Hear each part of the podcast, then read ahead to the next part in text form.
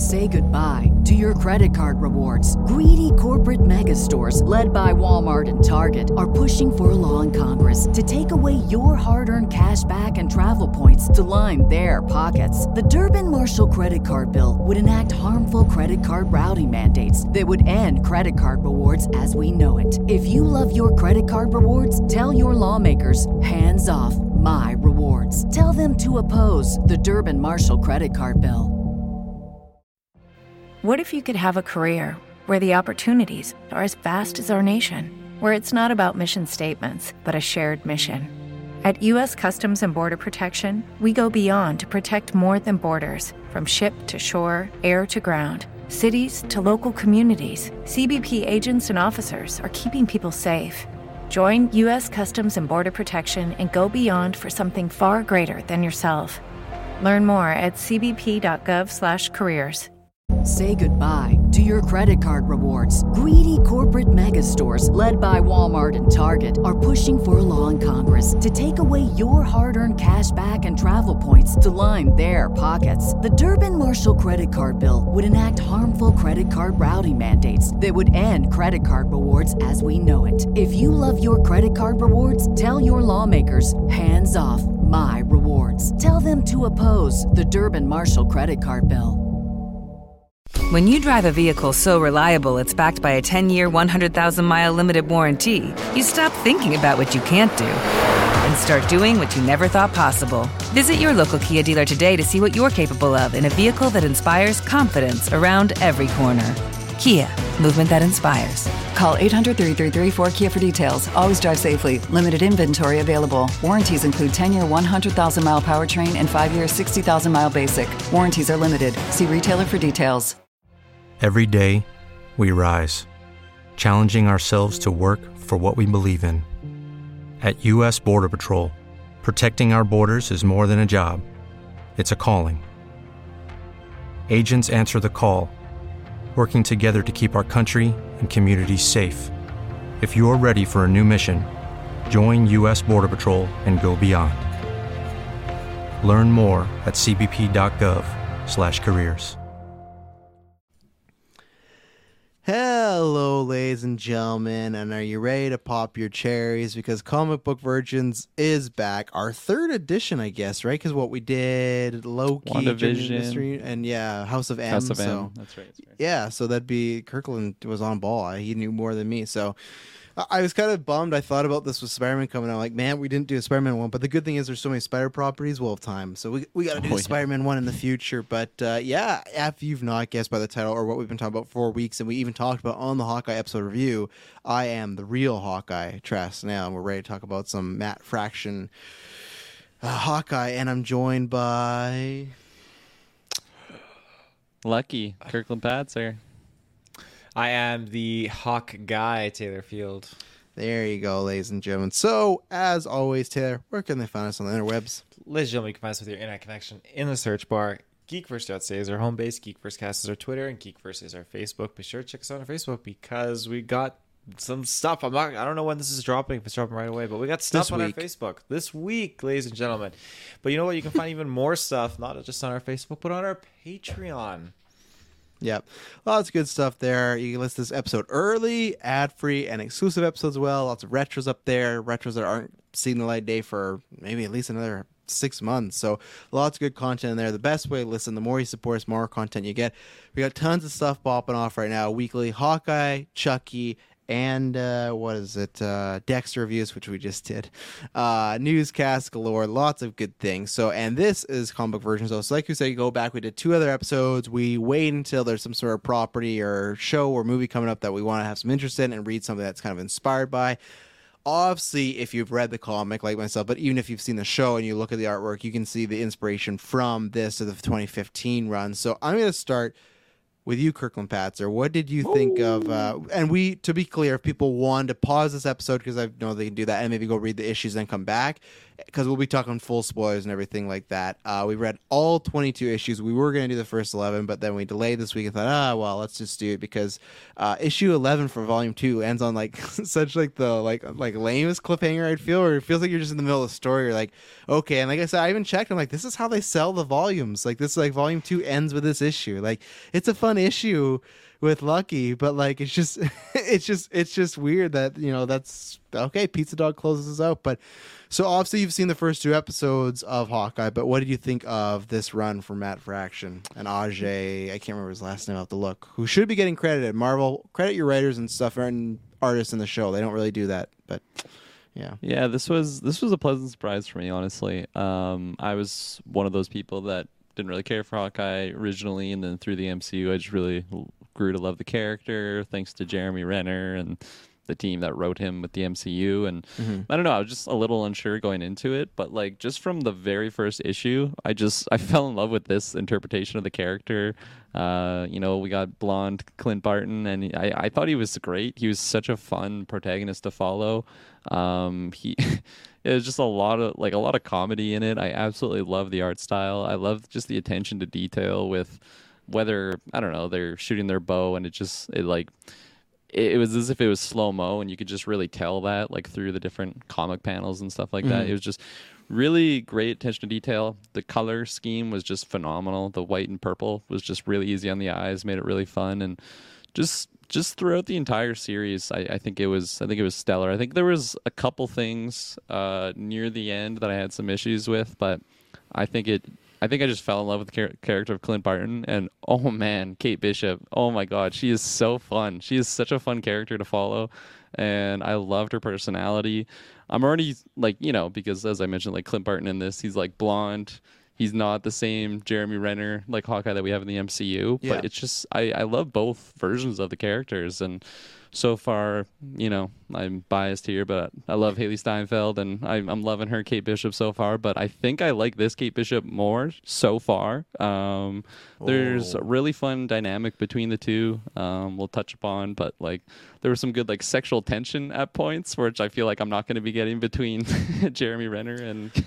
I'm excited to talk about this because I was listening to your guys' review and I kind of have like only one instance in this arc where I feel like that a little Yeah. bit, but in the rest I don't feel it. I don't see well, it. You know, it's not like forced. There's a couple of moments when you're like, okay, this like if this was a movie, it would like end with them like or like sorry, they would start with them hating each other, and then you know you get that Mm-hmm. spicy scene or something like that. But it doesn't really hit on that, and you don't need it for. For, for like the series, so I understand why they didn't. It was just a fun dynamic between the two, and um, there's moments where they go out on their own and deal with their own things uh, that we'll talk about. But my favorite was when they were together. It's just such great dynamic. It's like a buddy cop movie with like Oh, yeah. two people that had just stellar chemistry, and it was just so fun. And the the villains were fun. Like I, it was just all in all a great a great read, and I it, it was an honor to to go through it.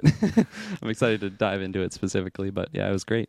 Well, it's one of those two. Like, obviously, Hawkeye been around for years, very popular character. He's part of the Avengers, and obviously, like, he's not the biggest character and whatnot. But still, when you're part of Avengers, you're in some storylines and stuff. Like, even when we read House of M, you know, like he's a big factor there, where he like, you know, he got killed off. There's a big storyline, so he he's a big character. He's like, if you have that S tier and A tier, he's definitely like a high B. Like, I I, I think now I put him on A over these past few years, but it's just like because I do think S tier is like your Spider Mans, your Batmans, your Supermans, your Iron Man stuff. So like I think A tier is I don't know, we should make that list. It's like I, I think A tier I guess A tier would be everyone knows that character, right? I guess? Or was that S tier, do you think? For Well, I feel like S tier like transcends the genre. Like even Yeah, comic book, okay. like non-comic book fans, GA, like they know who Superman, Batman, Spider-Man are. Like it's Mm-hmm. just so easy to identify them with.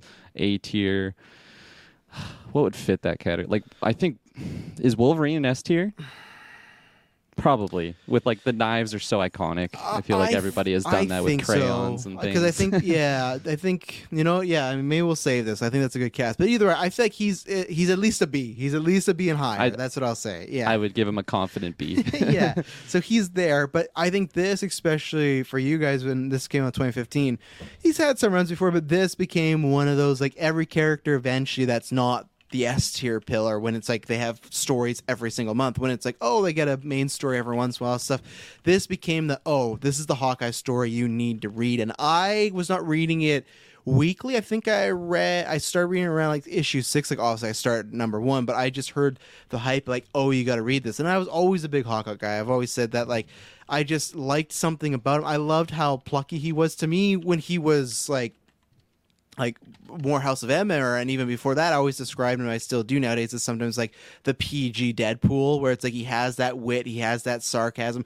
He's just a smartass. He's that friend everyone has. He to me would remind me of Uncle that would always have a quick answer for something, but there's something likable about him, even if he's like kind of a piece of shit guy. There's just something there where it's like okay, and not to the extent of Wolverine, where he's like you know get away from like he's an asshole. There's just something where Clint, it's just he like I said, feels not like an everyday guy, but we all know that type. And it interesting that this was pretty much my most. I'd read Kate Bishop around and stuff, but this was really my most like getting affiliated with Kate Bishop. And then there's a series after this, and yeah, I think like Kirkland described it, it's a great buddy cop thing. But I think the best part is like if you look at buddy cop stuff, and I think this is what Winter Soldier did too, or Winter Soldier and Falcon did too, was it's it's a lot more emotional than a buddy cop one. And it's not that it becomes like oh a, a, complete drain. And I think there's even probably some bigger emotional stuff when we read House of M. But I think for this, just certain things that goes through with Clint, things that go through with Kate, it is very comedic. And I do love how you know, we talked about this for the Eternals and Hawkeye. I love the stakes that it is just about this block. You know, it's just about yeah. him with these people in New York, just trying to help him out and save this building and what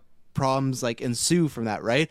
But along the way, you have relationship drama, you have drama between Kate. You really find like Kate is trying to find herself because she talked about many times like, "Oh, I'm Hawkeye," but uh, what does that mean? So I think with it has the fun of a buddy cop movie, but it has kind of, which I know Kirkland Taylor gonna like, oh yeah, we told you, but it has the character development of like a rom com in a way or a romantic drama movie, but I don't think they are romantic or stuff like that. It's just they evolve, and I feel like even Kate by the end of the twenty two issues, it's funny like we were talking about. Kate is different than what she is in the show. I feel like the back half of this book, like the last six issues, is what uh, Hailee Steinfeld's playing, like that Kate that comes out of her shell more. Because when we first meet Kate, which we'll get into, very different characters. So yeah, I I've read this one before, but I love it. it is one of those quintessential like when you make a best of of Hawkeye. It's just kind of like this is probably the top, and it's just I I love the down and out, just kind of I don't know. I don't want to say bum version of Clint because obviously he has lots of money, but just this I don't know, just this carefree just uh, uh, the right word is kind of eluding me right now. But uh, yeah, Phil, you take it away as I have no words to describe Clint. Uh, I will get there eventually. Someday I'll think of this word. Oh yeah, I mean, the this whole arc, this whole comic was just great. Again, like it fleshed out so much more like going to the show, which was awesome, and it just is a different take on Clint that I was expecting. Again, there's similarities uh, that I really really liked, and there's a whole new wave of fresh things that I just wasn't expecting in his character. And it seems to be the general kind of trend for these Marvel heroes is that a lot of them are alcoholics or a lot of them are kind of like struggling from major depression. Job, Apparently, yeah, like they have major depression and and like uh uh, maybe like social issues or something like that. Like they're just so isolated and alone and just trying to like get by and survive. And I mean, he's dealing with his work wife, his ex wife, and then Kate Bishop. So he's just got a whole ton of different uh, things going unfolding in his life. And it really, uh, it expedites even more when, yeah, he's just trying to do the right thing. He's just trying to protect this building and, it's it's just funny how he he he lives there and how you get to see more so his him beating himself up for being who he is as part of the Avengers, I guess mm. you could say. Like he's just he feels like he's on the lower part of the totem pole and he's just he he isolates himself there and he treats himself like shit because of it and yeah, a very interesting character it's really fun too because it's shown so much in the in the comic series how like there's so many decisions that he makes that he's just like a total dick with and it's mm-hmm. not even just like him being an asshole to Kate. It's him like just being a dick. Like when he leaves the hospital he just like leaves his wheelchair in the middle of the traffic. Like fuck yeah. you guys. I don't give a shit. And then in like a following scene he like basically risks his life to save this dog. And he's just just like you know like things like that or like whether it's helping out the people in his building. Like it's such a trivial like like thing really. Like if you're an Avenger hero, like you're you're taking down Thanos. You know, hypothetically, I don't know where Thanos is at, like currently in this mm-hmm. time zone of this comic, but you know, like he deals with big Avengers little threats, and then he's just so stubborn of like, nah, I'm just gonna, I'm just gonna protect this building in a shitty neighborhood of it's gonna be like virtually like infinite tracksuit mafia guys that are just coming. Like, there's no end to this. It's basically playing they're Nazi zombies. Like, yeah, we talked about. Yeah, they're they're, they're just like it's so funny when we talk about a certain thing that like Kate deals with later. They feel like that, you know, but not. Yeah. they, they're regular people. They're always coming out of vans. They're everywhere, you know. Yeah, and there's just a lot of heartwarming things with with him, and it, I I love how it dove into like some of Clint's backstory uh, with like his his parents, his abusive father. You meet his brother. I don't even know he had a brother, so that's kind of fun. Um, cool character there, but I don't know. I just there's a lot of heart shown in there, and I could totally see what you were saying, Travis. How like he like sometimes seems like a PG Deadpool because he's just he's totally an asshole at times, and like when he's just like slinging dong, you know, we, we see him bag a dame at, at some point in this, and he's just yeah, it's just it's it's funny. He's like he uses his charm for like personal gain. that also it's just he's he's still a hero because he's he still makes the right calls. It was really fun his dynamic with um uh Spider Woman Jessica and like the other Yeah, did like, you like that? I I got a kick. that was I, such for, a I forgot. fun moment. I forgot she was like his like kind of side girlfriend because there was definitely something that I feel like we'll get into, but we were like missing a little bit in the story because it was just like he's hooking up with um oh shit, what's her name again? She reveals it last issue, redhead.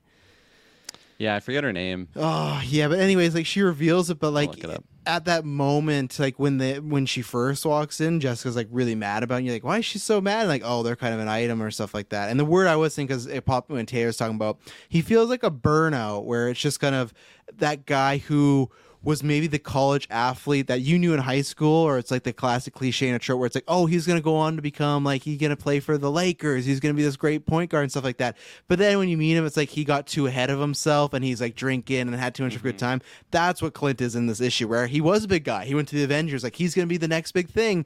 But it's like, ah, he couldn't take it. He couldn't take the pressure, but he's still a good guy, you know. And like when you're talking about that wheelchair moment, it's like, yeah, even though he's like, yeah, build the Avengers, whatnot. It's like, why, why, like, why would you even do this, you know? yeah.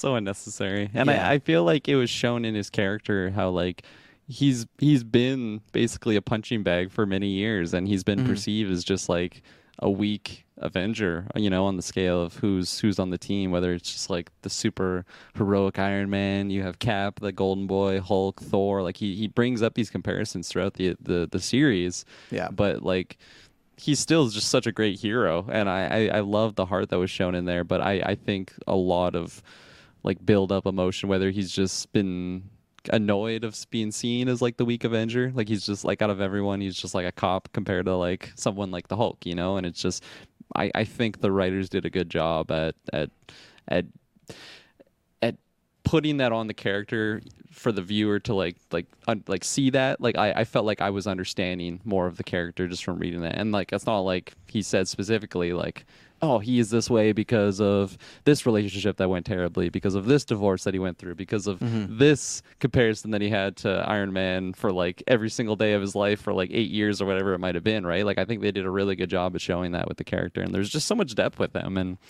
it was it was it was just such a fun character to follow and i was like i came out of this like really really liking hawkeye now. Like if there's any more similar you know comic book series to this like i'd be so interested because it was just so much fun and like the, the side characters that were shown off in this. Uh, we'll talk about grills but just like different characters like that. Like it was just it was a great cast. It was a great cast. Barney yeah, i was hinting towards him earlier. Barney Yeah. barton. Great name. Yeah, Barney Barton. Well, yeah, and I think it is a one of my favorite panels is it's around the Christmas time, and they've done some sort of mission, the Avengers and whatnot, and it's just Spider-Man and Wolverine who look like they like they just breezed through whatever mission they had. Like they just destroyed, they kicked ass. Like, oh, you should take some time off. You know, like you really need it. Like you look hurt and stuff, and then we get like the cut to like.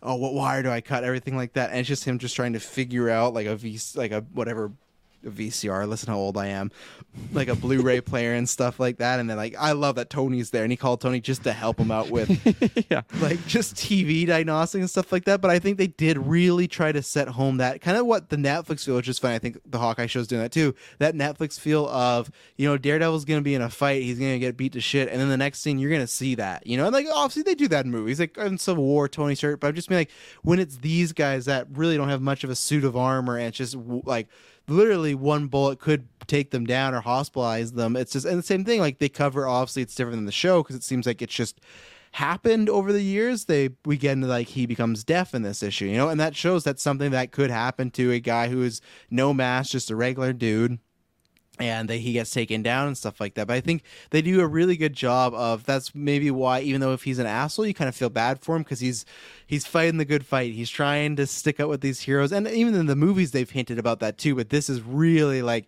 showing off like okay, we can't, and maybe the show will do that because the show making him deaf almost is showing like oh after all these years of fighting and pain, like it's catching up to him, you know. And but in this, it's like it's already caught up to him. He's looking hurt all the time. I don't think there's a single like panel of him without a bandage or something. Yeah. Like he just looked mm-hmm. bruised and beaten to a pulp this entire series, and it was it was yeah, it was fun. Yeah.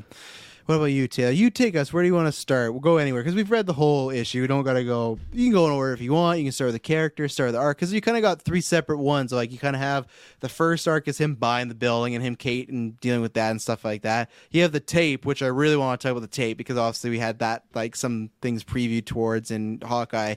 You kind of have that middle portion where it's some setup of like him and Kate fighting. He has that girl. Did you ever find that girl's name, Kirkland?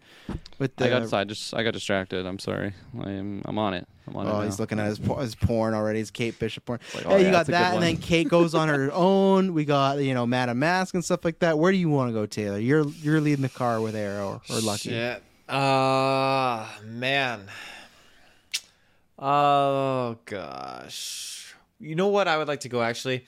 I don't remember them having much of a follow up with like Kingpin.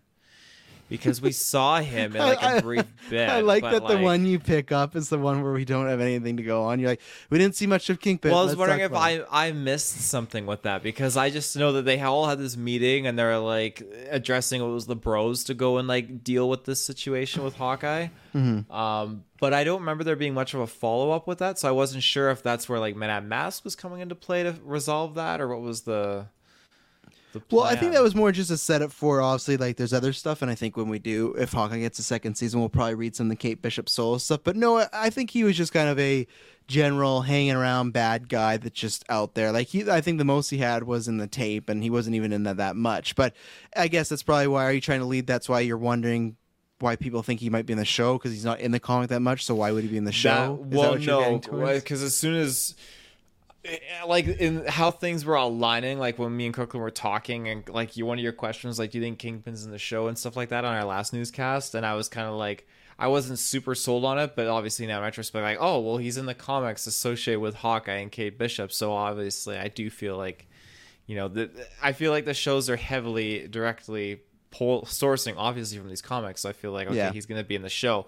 But now I'm just not that I'm trying to do much of a comparison, but I'm looking at like similarities. of, Well, and I think that's things. what that's why on the last episode I said that I think Kingpin, if he is in it, it would be like very small. You know, like the same way he was in this, where it's just in this, it's clearly Kingpin's already in the world, right? It's 2015. Kingpin's been around for decades. It's just, oh, you know this character. He's a crime boss. It makes sense he's there.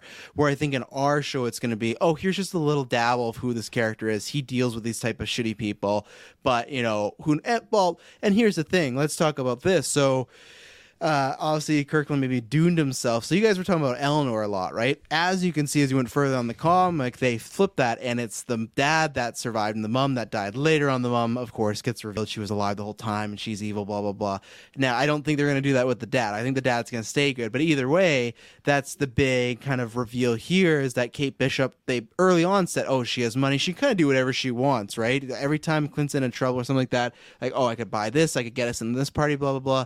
It's revealed revealed through like a kind of side mission she has, which is kind of a comic coincidence, right? Like she leaves, goes to Los Angeles to get away from it all, and it brings her right back to the thing like, oh, Madame Mask's here, and she's buying these orchards. Like it's like okay, a little eye rolly. I'd say that's a little bit like okay, Quinky Dink, but she finds out that you know the dad has been like he just has blood money pretty much, right? And she says after this, I'm not going to take a single cent from you ever again, and you know that they're going to have words, and then you have the dad agreeing that they could kill his daughter after all this because not only just the past, but, but like everything she's done, she's been a big problem for them. So.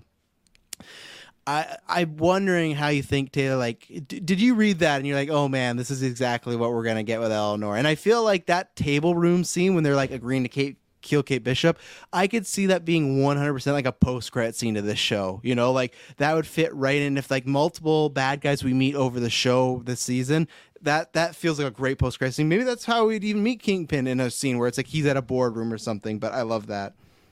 Yeah, I I truly do think that there's I mean, there's a lot of truth to that and like similarities again. Like, I was surprised, like, oh, okay, yeah, the dad's alive and the mom's the one who got axed in this. I thought that was that was clever, and it goes Mm-hmm. to show again, like, hey, the the show is very unique in its own way. Oh, okay, I just thought of a, a big thing that I do want to start off with uh, after this. Uh, me me and Kirkland were like talking about I can't remember I think it was off cast we like talked about it and it was I thought I was the only one but you saying it Kirkland made me reassure me like okay I'm not the only one who is thinking this and I'm curious if you think it too Travis um but I'll bring it up after we're done talking about Just make sure you remember. the Yeah. Eleanor thing yeah I know where you're gonna go, so I'll remind him. oh yeah So, I- anyways, yeah. I what do you what do you take from all this? I found her name. Okay. Yes. I found her name. So it was loosely mentioned. They they say Penny, you know. Penny, That- yep. Yeah. So Penny, but they also call her Cherry, but that's like a fake alias. So then Mm-hmm. with that, I went to the Marvel database. Her name is Darlene Penelope Wright. There you go. But I don't. They like don't really say that like at all. It's very briefly mentioned that her name's Penny. I think they say like honestly twice. but uh yes. Sorry. What was your question? Oh, I was gonna say, how did you feel about? Because that was like you, and then maybe it ties in what Taylor's talking about, but the whole aspect of you know Eleanor's kind of in this one, it's the dad that is that figure who's the mob right. boss, and I feel like I, that's why I was kind of like laughing when you guys were talking about it. I was like, uh, like I feel like once we read the rest of the Matt Fraction run, you're gonna see probably that's where it's Eleanor is going, that she's in on all this because, like Yeah. again, and that's what we talked about before. that so far with the show and the comic that the way I describe it, Civil War, where it's taking beats, it's taking a trajectory. But like we'll talk about it. I don't think you're gonna see Barney in the show. I don't think you're gonna see a lot of aspects. You're not gonna see like the zombie, you know, whatever guys. But I think they're taking ideas and just maybe even switching a little. And I could even see when this season one ends that you get that big reveal of Eleanor has the blood money, and then Kate goes on her own. I'd love it if season two was Kate like doing like what Hawkeye's like she's in a building with people. Like they kind of just kind of switch those storylines. And at the end how Kate, when Clint is fighting all the people off in the apartment that Kate comes in with the big save. I'd love it if they could flip that. So I feel like we're gonna get a lot of pulls from this comic but not exact retellings of it much like the dad and Eleanor. Yeah, no, absolutely. Um, I'm totally down for that. I think that that has a lot of potential for some great stuff, and especially if we're already, I don't know, I, I don't think it's too far off to say that you know Clint's easing his way out of the MCU. Um, J- Jeremy Renner. He's not an old guy or anything like that. I just feel like with where they've written his character, um, this will be like his big hoo- hoorah, and then he goes with his family. Uh, if he makes it out, he better fucking make it out. I don't want to have a sad story with him, but I, I, I think he'll go off with his family, and then let's say we're really exposed to Kate Bishop. We're used to seeing her around. She's Oh, like one of the Kirkland would ma- like that I'm using my words carefully. here. Uh, yeah we I- see I- her in a new light as a, a, a sushi lady or whatever. She, oh she yeah that's what you want you want the sh- yeah Tis- Sashimi girl. They would never pull that. They would never do that. As much as many men over the world would like Hailee Steinfeld do the sashimi girl, they I'd love to see the next day of press like, oh well, we just like thought it would work. Like they should flip that. They get Jeremy Not Renner do it. They'll be yeah, fine. there you go. That that's a little bit uh, more palatable in Yeah. today's day and age. But um, I, I think if we're if we're sending Jeremy Renner off, you know, with his family, and then Yeah. we're getting used to seeing Kate Bishop as just a young Avenger. She, like she's she's a face that we recognize when we think of the MCU. It'd be so golden if we had Jeremy Renner come back. It's you know like basically what you pitched. I'm down for mm-hmm. that. and also when, when when she's like defending the building, I want as many Home Alone references as we can get. Like come on, Oh, let's yeah. get them in there. You're gonna get an ad break, and then you're gonna be right back to the episode. Say goodbye to your credit card rewards. Greedy corporate mega stores, led by Walmart and Target, are pushing for a law in Congress to take away your hard earned cash back and travel points to line their pockets. The Durbin Marshall credit card bill would enact harmful credit card routing mandates that would end credit card rewards as we know it. If you love your credit card rewards, tell your lawmakers hands off my rewards. Tell them to oppose the Durbin Marshall credit card bill. When you drive a vehicle so reliable it's backed by a 10 year, 100,000 mile limited warranty, you stop thinking about what you can't do and start doing what you never thought possible. Visit your local Kia dealer today to see what you're capable of in a vehicle that inspires confidence around every corner.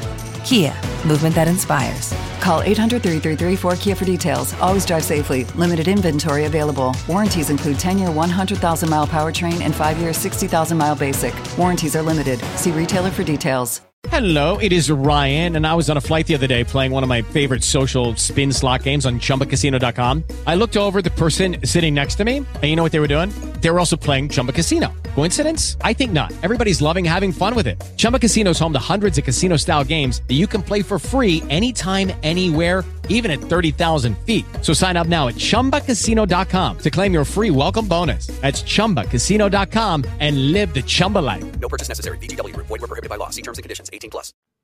Say goodbye to your credit card rewards. Greedy corporate mega stores, led by Walmart and Target, are pushing for a law in Congress to take away your hard earned cash back and travel points to line their pockets. The Durbin Marshall credit card bill would enact harmful credit card routing mandates that would end credit card rewards as we know it. If you love your credit card rewards, tell your lawmakers hands off my rewards. Tell them to oppose the Durbin Marshall credit card bill.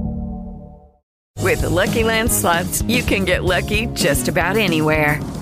This is your captain speaking. Uh, we've got clear runway and the weather's fine, but we're just going to circle up here a while and uh, get lucky. No, no, nothing like that. It's just these cash prizes add up quick. So I suggest you sit back, keep your tray table upright, and start getting lucky.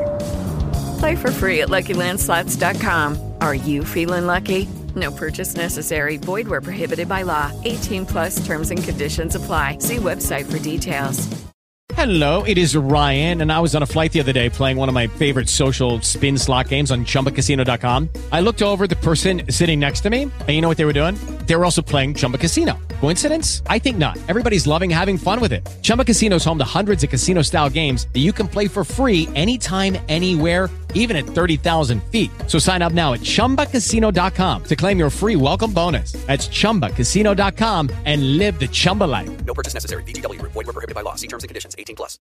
Well, and I love the shot too. Like it's such a great ending to that issue. I I love that we've kind of Such started great- with yeah. we've started with like the issue twenty one and twenty two in Kate's run when we talk about Fisk and everything. But like, I love where twenty one ends, where it looks like Barney's dying, and he just looks up, and you just see Lucky there with the arrow in his mouth, like a head cocked. It's like it's such a cool like you could see to be an episode ending like that easily, and that's where I have to show because I gave them crap, and I do agree that it's the whole paying artists and writers after the comic books is a very tricky situation with the movies, right? That I understand. But the fact that they have they have Matt Fraction's name on the show, but the fact that they don't have Aja's name, the guy who's like the artist of the comic, is a big, I think, disservice, and I think they should fix that in the series because I the from start to finish, I love the entire art style. And I think we talked a little bit, but just like everything with it, like sometimes the type of shading they do, it has such a nice distinct look to it, but it's Yeah. simple. It never feels like it's just like trying to be too big for the sake of it. And I I don't know, I love it. It just sometimes has like a chalk like f- like feel to it and it's just it just stands out and it fits with the world we're in here. And even stuff like when we get like the pet friends issue or like Lucky's episode or like even the stuff like obviously I know it's not like the craziest art, but when Clint does go deaf and they put all the panels of the sign language like eh, like almost every issue has something that makes it feel unique and stand out. I really Yeah. like that. No, yeah, I'm. I used to be very snobby with my animation and just like like comic art design. I used to be I, probably just because I, I grew up on like 80s, 90s comics feel or like anime that like that era of it. So I remember like the first time I saw like a new comic with like all the fancy shading and like the different Mhm. angles. I'm like, this is this is bad. This is too much. I don't like this. Is I don't know. It's too different than what I'm used to.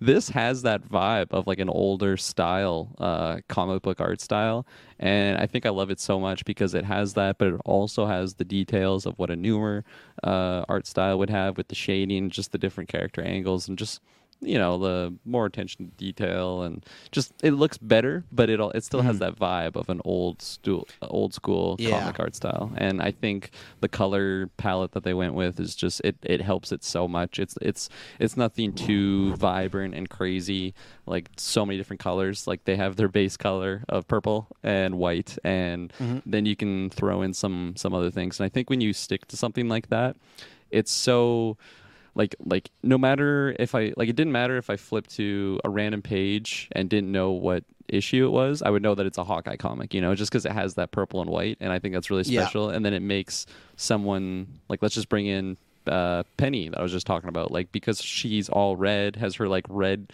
Mustang or Corvette, whatever the hell it is, it Mhm. just pops so much when you have just like a different color like that. And yeah, It feels I- almost I- like an Archie comic at times, in like 100%, way. You 100%, yes. And that that works 'cause like you said, the hair is so distinguished. Where like, and this is fine, but you look at someone like Mary Jane, she's known for the red hair. But there's sometimes where it's like if there's like so much stuff going on, like the Sinister Six, all these explosions, it doesn't stand out. Where this kind of at times almost feels like a black and white feel, or feels like oh, we only have so many colors we can use. But oh yeah, I I, I was like reading this the whole time. I'm like. Not that I need just a white shirt with an arrow on it, but I was like, man, I want like that aesthetic. Yeah, of, like, the pur- purple. yeah, the Oh, purple yeah. and white. And I was like, you know what? I think I'll be doing some shopping and whatnot. So, uh, Taylor, what did you feel about the art for uh, this issue or this this issue, this run? Sorry. I love that. Again, the purple colors, everything like that. I thought it was super cool. Uh, every single um, cover of the different issues just would be a perfect t-shirt. Like every art piece of all the covers were just great. Like it would be like hawkeye with like the tv head on one of like the later issues. Just like so many cool different symbolic and representing um like just pieces of art towards the stories. It was just awesome. So i love that. And again i'm happy with the color choices they chose with. Um yeah it was great I really like uh, Black Widow's look in this when she has like the big so hair. and- yeah, yeah. and, it's e- and even just um, like when I, I think it's Clint. Some I don't know. I can't remember who it is, but they, they make a point of like just she's so cloak and dagger with like everything she's wearing. She's like, "What are you talking Yeah. about? This is just a hat," and like it's just that's her style, Mhm. and it was so Black Widow, um, so great, and I loved. I'm gonna pull it up actually. There's a there's a great. Uh, you, you talk while I pull it up. Sure. Uh, I was gonna throw to the next thing because I know Taylor wants to talk about that. But um, oh, where should we go next? What were you gonna bring up there, Taylor? Feel as far as your like. So, uh, is it just that? me? Is it just Kirkland? Or It's like the one with like his three women, and then they're yeah. like seeing Penelope. Just such a great moment. And then like the way that he's describing it, it's like if I told you, you know, they they had this interaction between my ex-wife, my girlfriend, and he like he like loosely describes uh, I forget who it must be Nat or something. Just just just someone that he's Work had some sort of yeah exactly. Yeah. It was just such a like those moments were so comedic for me and they, they were just so great and again like i didn't even realize that was spider-woman at the time like Mm-hmm. i was like okay who's who's this girlfriend that he has and then later on you actually see her in her suit and everything but sorry i had to throw that up No, that's all right. Um, I honestly thought when now we were reading this before the show came out, so I thought to myself, "There's no way they would do it," but I really did think that Kate Bishop and Clint would have a sexual relationship. There was they- so oh, right. much sexual tension in these Okay, first few bu- books or issues. I, okay, this is what I'll say that it's the same way, and it's funny because it's the same writer, but I feel that Kate, when we first meet here, we talked about this a bit in the Hawkeye review that. Uh, like for the show, I feel like she's a bit more off-put. She's a bit more of a loner. She has comedic beats, but she's a bit more stoic and like to herself and she's friends with Clint, but it is in a kind of uh, mentor mentee way. They have some back and forth where at the end of it, they do really feel like they, to me, they're playing up more the brother sister vibe. They're much more comedic, and Kate is way more comedic. I think that's trying to show her like coming out of her shell, but I think like if you look at Hailee Steinfeld playing Kate, I think it's more like at the back end, not the front end. The front end, I don't think she's, she has a few of those moments in the show so far where she's lonerish, but the only time I really got that, because Matt Fraction famously said one thing. He said he's not going to kill the dog and they're not going to fuck. And that's the thing. Like, I'm happy it didn't happen. And the good thing is you can kind of have as like a will they, won't they. But the only thing I caught is like in the earlier issues when he says like oh yeah like i wouldn't sleep with this person because this wouldn't sleep with this and like i wouldn't sleep with you and she goes oh like you know kind of oh all right. He's like well it's just because like your age you're too young for me and stuff like that. And then later on we have her repeating that back to herself. Mhm. that's the only time i thought okay this is a little strange like you know why is that? But again it's just maybe she was saying that in like he's such an arrogant prick like like why would he even think i'd be going for him? Like no, the body language that she had there, it was like it was like she she's in love with the idea of what Hawkeye is because I'm just assuming that she's been like a, a fan of his forever, kind of Mhm. like what it is like in the show, and then just him like shooting down the possibility of it happen maybe that deterred her a little bit. And it's not even like she was interested. It's just like well you didn't have to say that. What does that mean? Maybe Yeah. i don't know because i think there's some love there when you when you're like a sidekick or whatever their relationship is. Like they obviously have a lot of love for them or for each other. And i think that's shown a lot in the beginning because there's multiple times when Clint is even just like, "Oh, I love this girl. Like, look at her. She's she's fucking She's a perfect." sniper. Yeah, like she's Yeah. so great." And and you can you could like there's obviously love there. It's just mm, I don't know. Maybe she was more deterred of the. Maybe I was wrong. Maybe I read it into a little bit too much. Well, I think it might even be a way where, like, and here sounds like a weird scenario. here we go. Hear me, Me? out. So, what? What? Me? Or no, no, I have a weird okay, scenario. Sorry, I thought you So said what- yours is a weird No, no, scenario. yeah, you go, you what I weirdo. No. So, I sashimi, think- Hailee Steinfeld. Come on. I think it's yeah, yeah. Oh, people are gonna love it. Uh, I, I, I think that it's kind of like when you meet somebody and they are already in like a long-term committed relationship and there might be like a spark there but i am comparing this to so when i wor- started working at best buy there was someone which funny enough has the same character name as black widow. It's just natasha. They're not going to know last name. I'm not spoiling anything. But she was like a supervisor much older than me had kids was married. That was completely off the board. Even though my friend kept telling me oh you should just ask anyways just see what happened. I did not it's before I was a scumbag. I did not ask, but the thing is, there was still like a certain chemistry there, and I think it for me the way it played is like I agree with you that there is some body language there. I think it's kind of the hey, in another life, in another multiverse, in a different age category, like.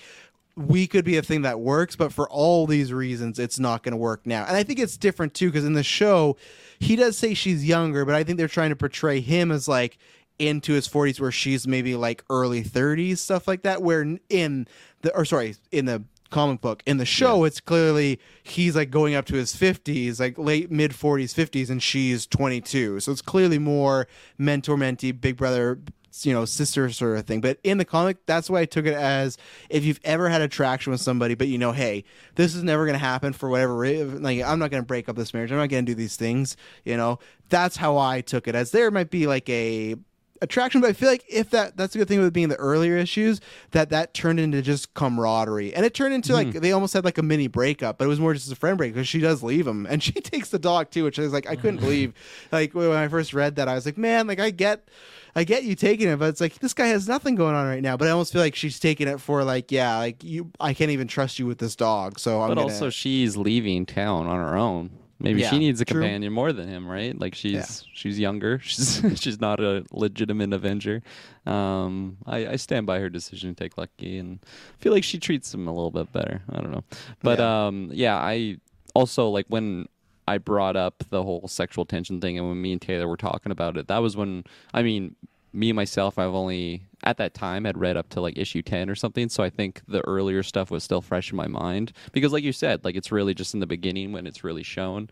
Um, and I think that's I think that's smart because I don't know, you, you can dive into the characters other traits and their their Mhm. dynamic with other characters more so than just seeing it as like a love story of like, okay, when are these people just gonna just gonna get together, you know? Because like in the comic versus the show, like yeah, there there's an age gap there, but it's it's more believable than Jeremy Renner and Hailee Steinfeld. Oh, And I'm not just saying they can't get together, possibly, you know, in another world or something like this. But like Jeremy Renner's got his, or sorry, Clint Barton in the MCU has like his wife and kids and everything. So like going into the show, I never once thought that. And then to start this one off, like he doesn't have. Well, he's divorced, but he, he doesn't have kids, to my knowledge. I don't know. They don't really talk about it in the comic No. series, but um, it was just a whole another can of worms. And like it seemed like they were basically living together at certain points. So it was just, it was just, uh, I don't know. I, I I had that thought more so Well, of the Yeah, and I- relationship that I could just- be.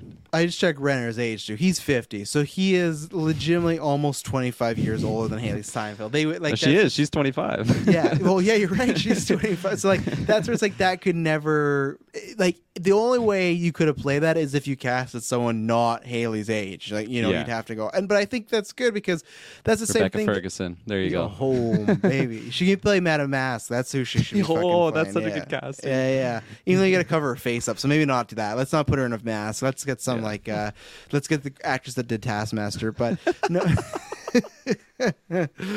but uh no and i think almost too and i'd love to maybe i should look into more interviews this i wonder if they play up a bit more flirtation or angles early on so then they can really go that's not going to happen because then th- i think the Yeah. other time that it does because i feel like with penny there's maybe some hint is like jealousy but it's not jealousy because no, it's, it's. ju- I was just looking at it. I know. It's, sorry, carry on. I'm gonna. I'm bring up specifically what they say. It's so great the way it's tackled. It's it's like like Kate's basically like driving them, or, Mm-hmm. or like she picks them up because you know they're being chased by this the tracksuit mafia, and then. uh like I think Clint's saying like, oh, like thanks for like you don't you don't have to drive her home, like you know it's all fine, and mm. she's like, no, I'm not. Like get out of my fucking car, like right now, like this isn't happening. And then there's like a mm. quick line that she drops. I'll pull it up specifically what they're saying because I'm just paraphrasing, but it's such a great moment when it's when it's tackled. Well, and again, to me, it's almost like, and this is like another weird scenario. It's almost like if you are interested in somebody, and then maybe they're dating or they start to date somebody, and you meet that person, it's like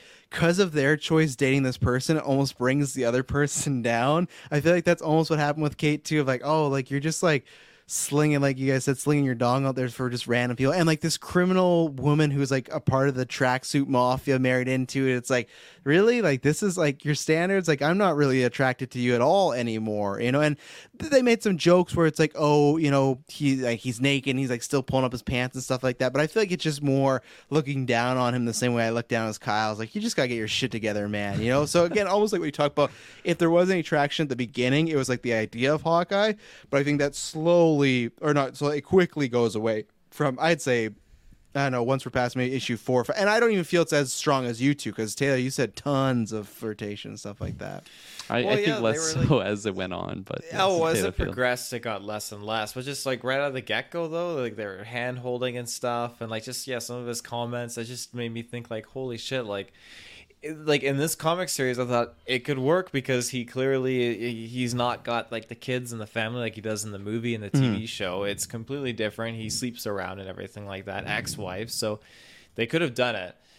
Now, again, that's one of those things that I doubt will ever touch the TV show and the MC, live action MCU in our lifetime, and then some. So, But Hailee Steinfeld, like uh, the romance thing, with the exception Yeah, of no. maybe a, a multiversal version where he No, I don't even think they'd play that up. I don't think because even especially too like even in the comic books, even if there was this flirtation, it was for what a few issues, and now there's like years upon years of Kate Bishop and Hawkeye just being mentor and whatever. So I think Mm-hmm. I, I I don't think they even would play that up at all. You know, like especially Yeah. at least with these actors. You know, so Yeah, no, she'll have she'll have some other love interest pops in some some point in time. I Uh, hope so. After we talk about House of M, I still want more just comic book characters dating each other. You know, like we don't get enough of that It's in so the MCU. So fun in the comics. Yeah, like, The- yeah, like- you're right. You don't see that in the MCU. Guys, Like, I feel like they save that for the special relationships, whether it's Tony and Pepper. I guess Pepper's not really a superhero, but Yeah. I, I, I think it's really selective. And maybe if you go down the route of them all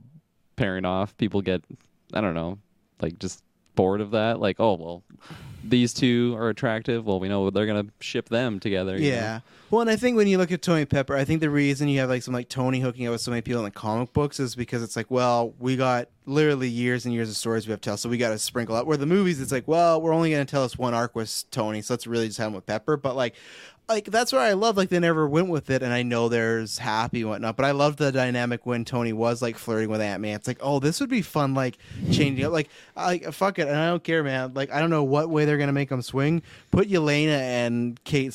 I know people are probably like, you massage that You're putting these Oh. actresses you like, get, but like, no, it's like, gotta do- happen. do that. like, no, I, I just think that'd be so, especially when we're having these characters around. I'd love superheroes dating and whatnot. Like when we hear these rumors of Daredevil and She-Hulk, it's like, fuck yeah, like let's do this. Like it's just fun, romantic stuff. Like don't give me Ikaris and uh, you know uh, what's her Ikaris. name? I forgot her name. Do I know? Yeah, it's forgettable. Who was forgettable the main character of Eternals? Cersei. Cersei. yeah, yes, yeah. I knew it was a Lannister name. Okay. Uh, so yeah, go go ahead.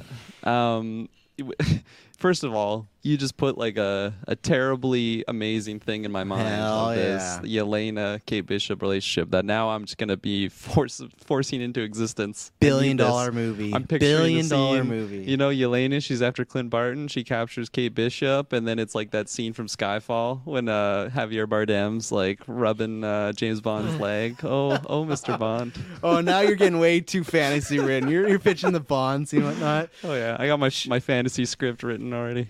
That was after the, that was that's the tagline. She was after Hawkeye, but Katie captured her heart or something like that. You know, like she was gonna cap. Yeah, I I'll workshop it, but there's something working good there. Like she was gonna try and capture Hawkeye. It's but- like one of these covers too, with like the fancy. Yeah. or, you know, there's a couple of them, but it's one of those spicy from ones. Penny and whatnot. Yeah, Yeah. which was fun. I love. Then she like sent him all this in code, and he's like, So she's like, "Where's the where's the comic book? Oh, I don't know. I don't know where those are. Like that's for the safe. Like oh, it's just so nonchalant. Like whatever. I guess we'll deal with it. You know, like I don't know if you guys ever seen the the show, but he sometimes feels like Charlie Sheen from Two and a Half Men. Like he's just like a comedic like He does Yeah, sitcom absolutely. character. You know. No, yeah, he can he can get women. He's he's an attractive man, and he's also Yeah. an Avenger. Um, quickly before we move on, I just that one instance where there was some jealousy from Kate. It's because Penny's like in the back with Hawkeye when they're going to the strip club to just like Hawkeye's going in fist the blazing just to like ransack the uh, the safe, right? And that's where she shoot or goes to shoot the the crime boss but th- like she's like basically naked in the back and Kate's just like super annoyed with the two. It's like god you guys are disgusting. Because they're just flirting the two of them. Mm-hmm. and then Hawkeye's like well you're gonna stick around right? You're the getaway vehicle. It's- and like there's just a lot of like anger from Kate not just for like the situation because she's breaking the law it, or because they're breaking the law. It's just like I don't want to be a part of any of this. It's like when you maybe have a crush on someone and then you're just like third wheeling them. It's like I don't even want to be in, near this. And Yeah. it was just it was handled really really well and I, I i think that's where i got some of that romance vibes but from that moment it didn't go like more kate and clint it was it was just they went off on their own adventures which i think was good because i don't know I, I think the usage of the sexual tension was was was minor and well used mm-hmm. Taylor, where do you want to go next? Feel- feel the Give me some opinions on the villains. You got Madame Mask in here. You had the obviously you had the bros and everything like that. You had Clown, which I'm very interested to hear your guys' opinion. You had the Grandpa Bro, which I don't know. If, I hope he's in the show. I hope. I don't know if he will. And then you had um, obviously kind of tied back, but Kate's kind of run-ins with those like zombie stewardess guys, and it was the weed man he was yeah, the weed man. Yeah, and you had like Madame Mask, uh, Madame Mask in. But what do you feel about some of the antagonists in this series? I th- I thought they were interesting. There was a whole variety of them. I really liked that whole. This was like really early on, but like when she disguised herself as one of those like mime things, because it's like a setup. Yeah, setup. she's thing always to, disguising like- herself. It's cool. She Mhm. is, yeah, because she did, yeah, the Madame Mask, and she did, uh, yeah, one of these like uh, Cirque du Soleil, or she got jerked to Soleil is what she said. That was good. Mhm. Uh, and her costume was cool because she had like the arrows in her in her wig and everything. Um, but she, uh, yeah, I liked her when she did that whole undercover thing. And You can get that costume in Avengers game, Taylor. The whole Can you the- really? the purple and pink, the whole outfit. Yeah, you can get it. That's Yeah. cool. And she did the cool. sushi girl too, which I love when she's putting on her clothes. Like, don't if any of you look at me, the I'm sashimi put- costume is Yeah. Avengers. Is that what you're saying? No, that one. No, no, no. That, yeah, just sushi running around. But I love. She's like, if anyone you look at me, I'm putting an arrow through your eyelids. You know, like just, Yeah. just like she's just like, she's just such like a She's just hard nosed, which I love, just right in your face. But anyways, yeah, you're saying about uh, some of the villains. Yeah, no, the villains. Uh, it was cool. I think they they were all very very interesting, very intriguing, and I'm excited to see more of them kind of pop up in the show. Like I said, I think I can't remember if it was during the Hawkeye review. Yeah, I think it was when the bro people. This whole time I've been reading the comics Right. with them with an English accent until I saw the show. well, show. just American, not British. When you say English, you make it sound like they're gonna be British. Yeah, no, definitely not British accent. Can you do a British bro accent, Taylor? Uh, okay, I gotta like lead my way into this. Um, I apologize. I, don't want to alienate any of our British listeners. Um, ah, I need like a proper Because he has to sentence say some in. shit like that's why he's apologizing because he has to say some shit like tea and crumpets or something like that to get him in the mode. You know, tea and crumpets. you don't have to if it's gonna take an Um, hour. Don't worry about it. I no, no, it's not. It's it not gonna take an hour. Doing No, not at vocal all. exercises here. I'm uh, uh, my British accent. Shit. Um, I think I was right about the hour thing. I just can't believe you read them like right away. Even like back then, I'm like, oh, these guys must have like an accent of some sort. But I just like that you just thought they're like, hey, bro, what's going on, bro? Like they were just I just speaking dudes. genuinely didn't think that they had accents like that. I just really thought that they were just speaking like uh, straight like English. Um, They oh, look here like we go. stereotypical Russian dudes. Yeah, Come on, I just know. like bald, little like hairy. And I, I feel like up- they even set that up in the beginning. Like one of the first issues, I love when there are people swearing. It'll be like something something Polish, swear word Polish, and I feel like some of the tracks you guys got that of like swear word Polish or swear word Russian, and you didn't pick up on that at all. No, I pulled up a line from the comic book here. Just uh, like one of the sentences. It's old man, bro, saying this. I'm gonna try and Oh, say this in a. British accent. bro, you didn't kill him, bro. But when you get out, you wish you did, bro. that was fucking terrible. My son beg you before you shoot him, bro. that was worth it. That's what when he's you're reading in spitting on head? her. Yeah, it's when it's when he's spitting on her. Oh right, what a scene! Yeah, I forgot when he spits. Uh, he goes for a second one too. Yeah. You know, yeah. You're gonna get an ad break, and then you're gonna be right back to the episode. Say goodbye to your credit card rewards. Greedy corporate mega stores, led by Walmart and Target, are pushing for a law in Congress to take away your hard earned cash back and travel points to line their pockets. The Durbin Marshall credit card bill would enact harmful credit card routing mandates that would end credit card rewards as we know it. If you love your credit card rewards, tell your lawmakers hands off my rewards. Tell them to oppose the Durbin Marshall credit card bill. With Lucky Land slots, you can get lucky just about anywhere. Dearly beloved, we are gathered here today to. Has anyone seen the bride and groom? Sorry, sorry, we're here. We were getting lucky in the limo and we lost track of time. No, Lucky Land Casino, with cash prizes that add up quicker than a guest registry. In that case, I pronounce you lucky. Play for free at LuckyLandSlots.com. Daily bonuses are waiting. No purchase necessary. Void where prohibited by law. 18 plus. Terms and conditions apply. See website for details. Judy was boring. Hello. Then Judy discovered ChumbaCasino.com. It's my little escape. Now Judy's the life of the party. Oh, baby, Mama's bringing home the bacon. Whoa, take it easy, Judy.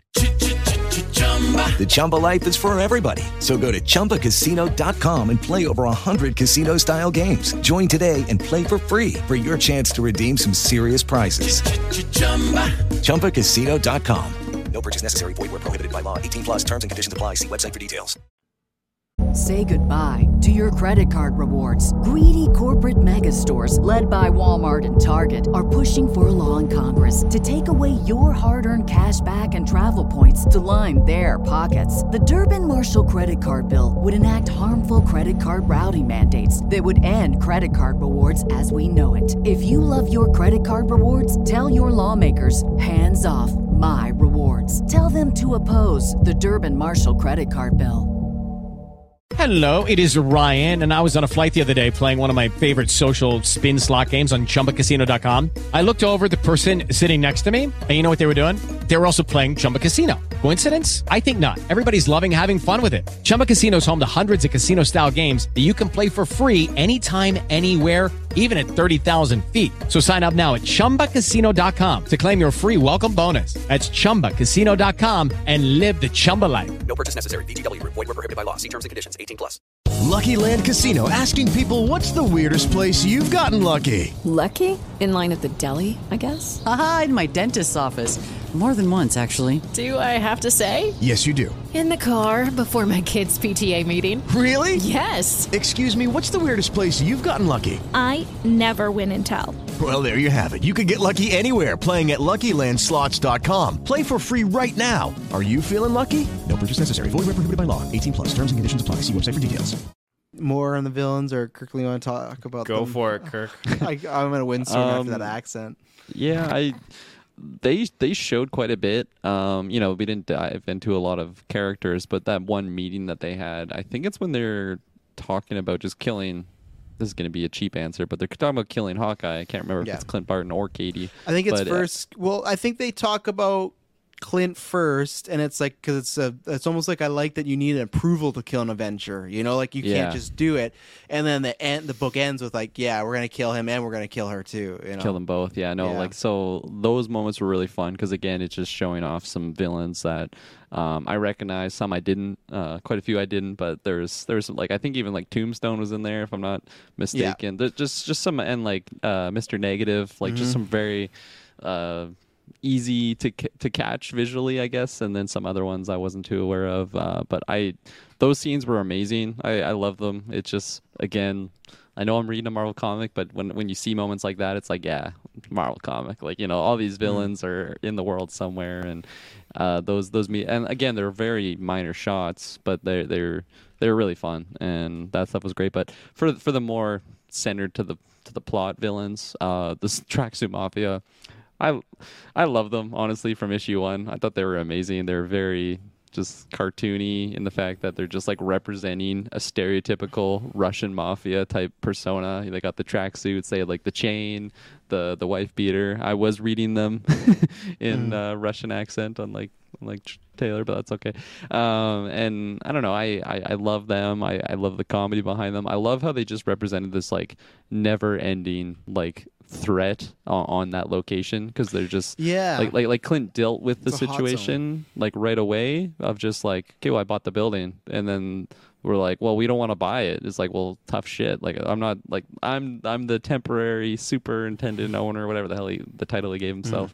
And then throughout the, the the series they just kept coming back and it was just it was it was fun. Um they're they're good villains. No like world ending threat but it was just No. they fit really well in this series And like I love like the tracksuit mafia and like just the gang is pretty much the main villain of the series, but it doesn't feel like that. Like and I actually mean that in a positive where it feels like you're always getting like mini bosses throughout the story and stuff like that. Like and maybe this is like one complaint as far as like with Clown, I like him and I like that we get an issue, but then he just goes away for a very long time. Like he's just like he's just not there. So I think that is one negative where sometimes maybe they like I don't know. I guess you flush out like a little hitman guy. That's cool, but it felt like they set him up like he's gonna have much more of a story. But at the end of the day, it just comes to like you said.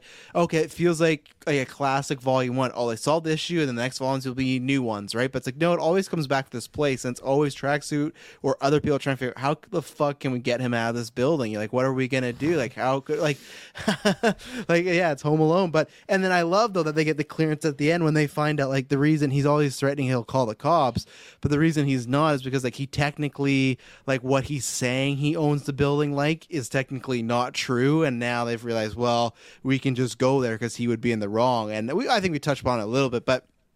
I think the benefit of having all these mini villains or characters really pay up when we get to that final battle because it's like it feels like Helm's Deep, but just in like an apartment building. You know, like people are showing up. Like when uh, Penny does show up with her car and just runs over people. Well, actually, someone's driving her and just runs over people. She shows up. They're getting the safe. Clowns there. He pops the dog. He pops Bar. uh, He pops Barney.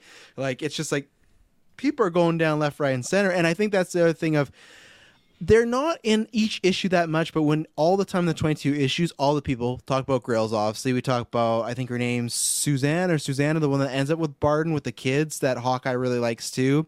You have other people, you have Grails' dad. They give enough character these little moments, or they give enough moments to these little characters that at the end it feels warranted. Like, oh, I remember them. I remember them. It's cool that they're defending it. It's not just a bunch of random, you know, Spider Man 2. You mess with one of us, you mess with all of us, New York. It's, hey, we have had Hawkeye aka Clint Barton, have like little experiences with these characters and it feels like they are like fighting for the block. And i really like and obviously you guys want to talk about grills but i like you know like i said the mini villains but it almost works that way with the mini people as it feels like a, a whole unit of just i don't know regular townsfolk fighting back to get their building. Then they just want to live in it you know? They'll pay the rent they just want to live you know? Mhm. No, yeah, and just not go through the the possibilities of their rent just getting increased ridiculous Mhm. amounts and people just bullying them out of their building because Clint's, you know, he's he's he's one of the people. yeah. Um, and yeah, no, like you're you're describing like the Helm's Deep battle. The I think it was the final two issues that was like the the big you Yeah. know the big showdown and it was so fun it was exciting there was a, there was some twists and turns in there um you know I knew, I knew kate was showing up but when she actually did it was like one of those moments i'm not gonna i'm not gonna go as far as like a, a cap hammer moment but it but it, it was pretty hype honestly um and there was just some good twists and turns in there you know like the we had clown show up again and he I, I didn't really know how I felt about him until like the final issue, just because he just was like in and out, like you're describing. Like like he was in there, and then I'm like, oh, this is the big bad here, and then he just would disappear for a little bit. Especially because they set him up with Kate for that issue. I, like when I first read it, I'm like, oh, okay, they're gonna do the classic talking about Dexter, how like you know Deborah fell in love with the Ice Truck Killer, and then big reveal, he's the Ice Truck Killer, right? Spoilers for season one of Dexter, but like I thought when I read it the very first time, and I was reminded of this when I reread, it, I'm like, right, I kind of. I knew they had an issue, but I forgot that they like shared a kiss, and they even had like a you know you don't walk away from me, and then they just never touch like upon it. Like it's just it's a like it's fun. I guess it's I don't know how I feel about because I guess it's fun because it's just like oh random people meeting, and it's not like uh, oh this love thing because I like Kate's soul adventures, but it is a it is a strange. I don't know if it's a strange choice because yeah maybe maybe I do like I don't know. I guess it's not usually what we get in a story, right? Most of the time when two characters would interact like that, you'd think, okay, there's gonna be some follow up, but really it's just kind of two ships passing by. I guess it's just a coincidence that one is Hawkeye and that's him, and they have their moment together. Because Kate, I would feel like most times she would push people away, but she took an interest in him, right? Well, he's an interesting guy, right? Like that, the, the scenes that they had together, it was it was fun because I, I think it it shed some light in I don't know some gentleman that maybe Kate finds interesting. Um, Yeah. just so happens to be some some hitman or something like that. But I don't know, like like when they're conversing. I mean, my mind was just like, "Okay, who's this? Like, what's the scene for? Like, like what's gonna happen here?" Mm. I, I wasn't like this guy's sketch, Kate. Come on, like, ha- like take off the rose tinted glasses. I thought it was believable enough that he was just he was just some some suave guy, and I, I think through his aesthetic, it like it fit that he would be some some smooth talker, silver tongue devil guy because he's just he, he's very like well worn in his suit.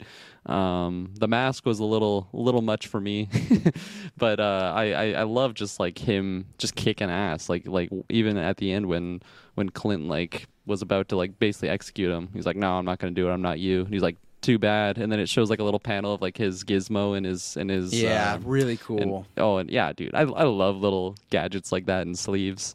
Um, I know Taylor does. Don't br- bring up the Oh, yeah. hidden blades. So like that moment was was awesome, and again, it just shows that he is a much bigger deal than like a big goon that's representing the tracksuit mafia. Like he's a trained killer. He's gotten the best of Clint multiple times in this Oh, yeah. series, and uh, it, it, it was a fun villain. Absolutely. What did you feel about Clown today? Because I feel like when me and Kirkland were talking, you made a couple smiles there, so I wasn't sure what you were feeling about Clown. Uh, I don't know. He's just when I see this villain, he just kind of reminds me of uh, you know Seinfeld.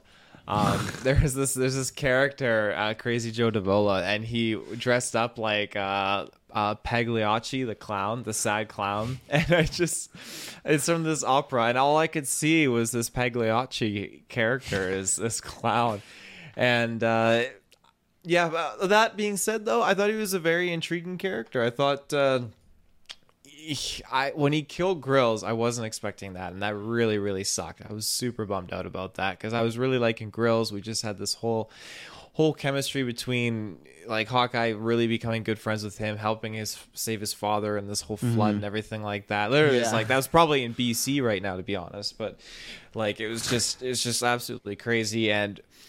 I like that whole setup, and Grills just turns around thinking Hawkeye's back, it just or like bam, right in the head, just done, which is horrible. Yeah. And I'm I'm I'm pissed that no one was able to like hear the gunshot or catch catch him in that moment, but it's whatever. Um, when he returns, that whole moment when he goes off and he's facing Clint, that was just crazy. And then like yeah, when Lucky gets shot, I thought Lucky died because just you see like Kate's face is freaking out, and you just see the panel of Lucky jumping, and the next panel Mhm. was really explosion out of like the shotgun. I'm thinking, oh, the dog's fucking done. I don't And know how he did survive that. The way they drew it made He's it look like it was uncer Yeah, oh, he un- looked like yeah. he just like had like a little like a bumped rib or something in the next panel, like with his bandage. Like, come on. the shot panel. It was like a goblin bomb going off. Oh yeah, yeah. But in the recovery, it's like, oh no, he's fine. yeah. You you were talking about grills. How did you feel about the townsfolk people? Because we met quite a few of them, obviously, in their uh, ventures in this series. Yeah, I I like them. I I loved him, uh, Hawkeye setting up for his neighbors that wanted to watch like the Christmas Yeah, stuff and everything. That was really funny. Uh, just pet that friends, family man. What's pet friends? What's pet friends? Okay. oh, it was just it was really uh yeah, it was adorable and there's just some good wholesome moments when he's just like working with the the people in his building and just taking care of them, trying to be nice with them and everything like that. And yeah. Are you worried for grills in the show? I am really worried, but I don't think they'll kill him. I really don't. No. I think Not he's yet. just like I think he's like what I tell- I think he's a tribute to this comic, and uh, we'll see where season two goes. Because, like I said, I would love them just to sub like supplant and take this story and give it to Kate, and then have him in and out. But you could have the tracksuit mafia already knowing Kate and stuff, but with grills in there, you never you never know. I don't think we're Yeah. gonna see grills again in the entire show. I think that was just a little funny. So even in a season two, you don't think we'd see him? I mean, yeah, maybe, May- yeah. I think you're right You, about got me season there. one. I think Yeah, you're right Season about one, I don't that, think we're yeah. gonna see him Yeah. again. It- it's a fun Easter egg, especially for. I mean, since we were reading it, we just saw his tragic death at at least the time of viewing that episode for me. no one dies but him. Like show him, someone shows up to the LARPing, they're like, "Hey, where's the suit?" Oh, I gave it back to Clint, and they just kill him on the spot there because he's uh, no use for him. It's like, oh shit, like, and then Doctor Strange is talking about multiverse madness. He's like, yeah, this guy Grills, he dies in every universe. Like, he, there's not, there's not one universe where he makes out. Of, yeah, if he interacts with Clint Barton, it's over. It's done for him. You know. Yeah. Um. You guys were mentioning just like the Winter Friends moment when uh, Mhm. Clint goes like watch the show. Right, with them. Winter Friends, I I loved that. I was I was laughing hard at it just for one, like the, just like they fleshed out like. Like look at them. They had like their own like had the costumes. squad. They had all their names, and like it was like a whole comic strip of just these random characters. It almost had like a Calvin and Hobbes uh, art Mhm. style to it. It was really really fun. Um, but it, I don't know if you guys caught this, but I found so many like parallels with like Steve, like just the the dog that doesn't really do anything to like Hawkeye. there were so many like moments where I'm like, okay, this is such a Hawkeye moment when like he's he's got to get to like his Avengers that are just so much better than him, but Yeah. he's just a regular guy. And I thought that was actually gonna have more like emphasis on the character of Hawkeye, like, oh my god, this is my life, and I'm I'm just so much inferior than these other people. Um, didn't But he happen. fell asleep. He yeah, he fell asleep. but I don't know. I I, I just I found it so funny because like he even was wearing like a purple outfit and he just like was the Hawkeye of the group Yeah. there, and like even because like there's some lines from like the Super Friends or whatever they call it, the Winter Friends, and like oh yeah, we have Steve, the the only person that's that's can live right now and we just keep him around. We don't know why we keep him around. So like those lines i thought he was going to go to clint and he's like oh my god what is my life? He has some like midlife crisis there but didn't Mhm. happen had some potential there but all in all it was such a great little issue Yeah. Taylor, what do you feel about that issue? And then we also got that issue from uh, Lucky's perspective as well, just kind of telling the past few issues through the dog's life. I thought it was a nice little like change of pace. The uh the lucky thing I thought was really really interesting. I wasn't expecting to get like that whole kind of like full comic of just lucky kind of just doing what he was doing like you I was trying to remember something specific from that cuz like it was what was that one fight he got into cuz he was doing something um Oh, I can't remember now. I read that three weeks ago now. I should have wrote some of it down. But Oh. well, ex- especially not the issue you're expecting after Grills just got di- killed. You know, you're like, oh, what's the big thing next? And like, okay, we're gonna take it down with Lucky. And I will say that these issues are better now than when they're week to week because I think when they're week to week and you're waiting for, and I guess we didn't even talk about that too.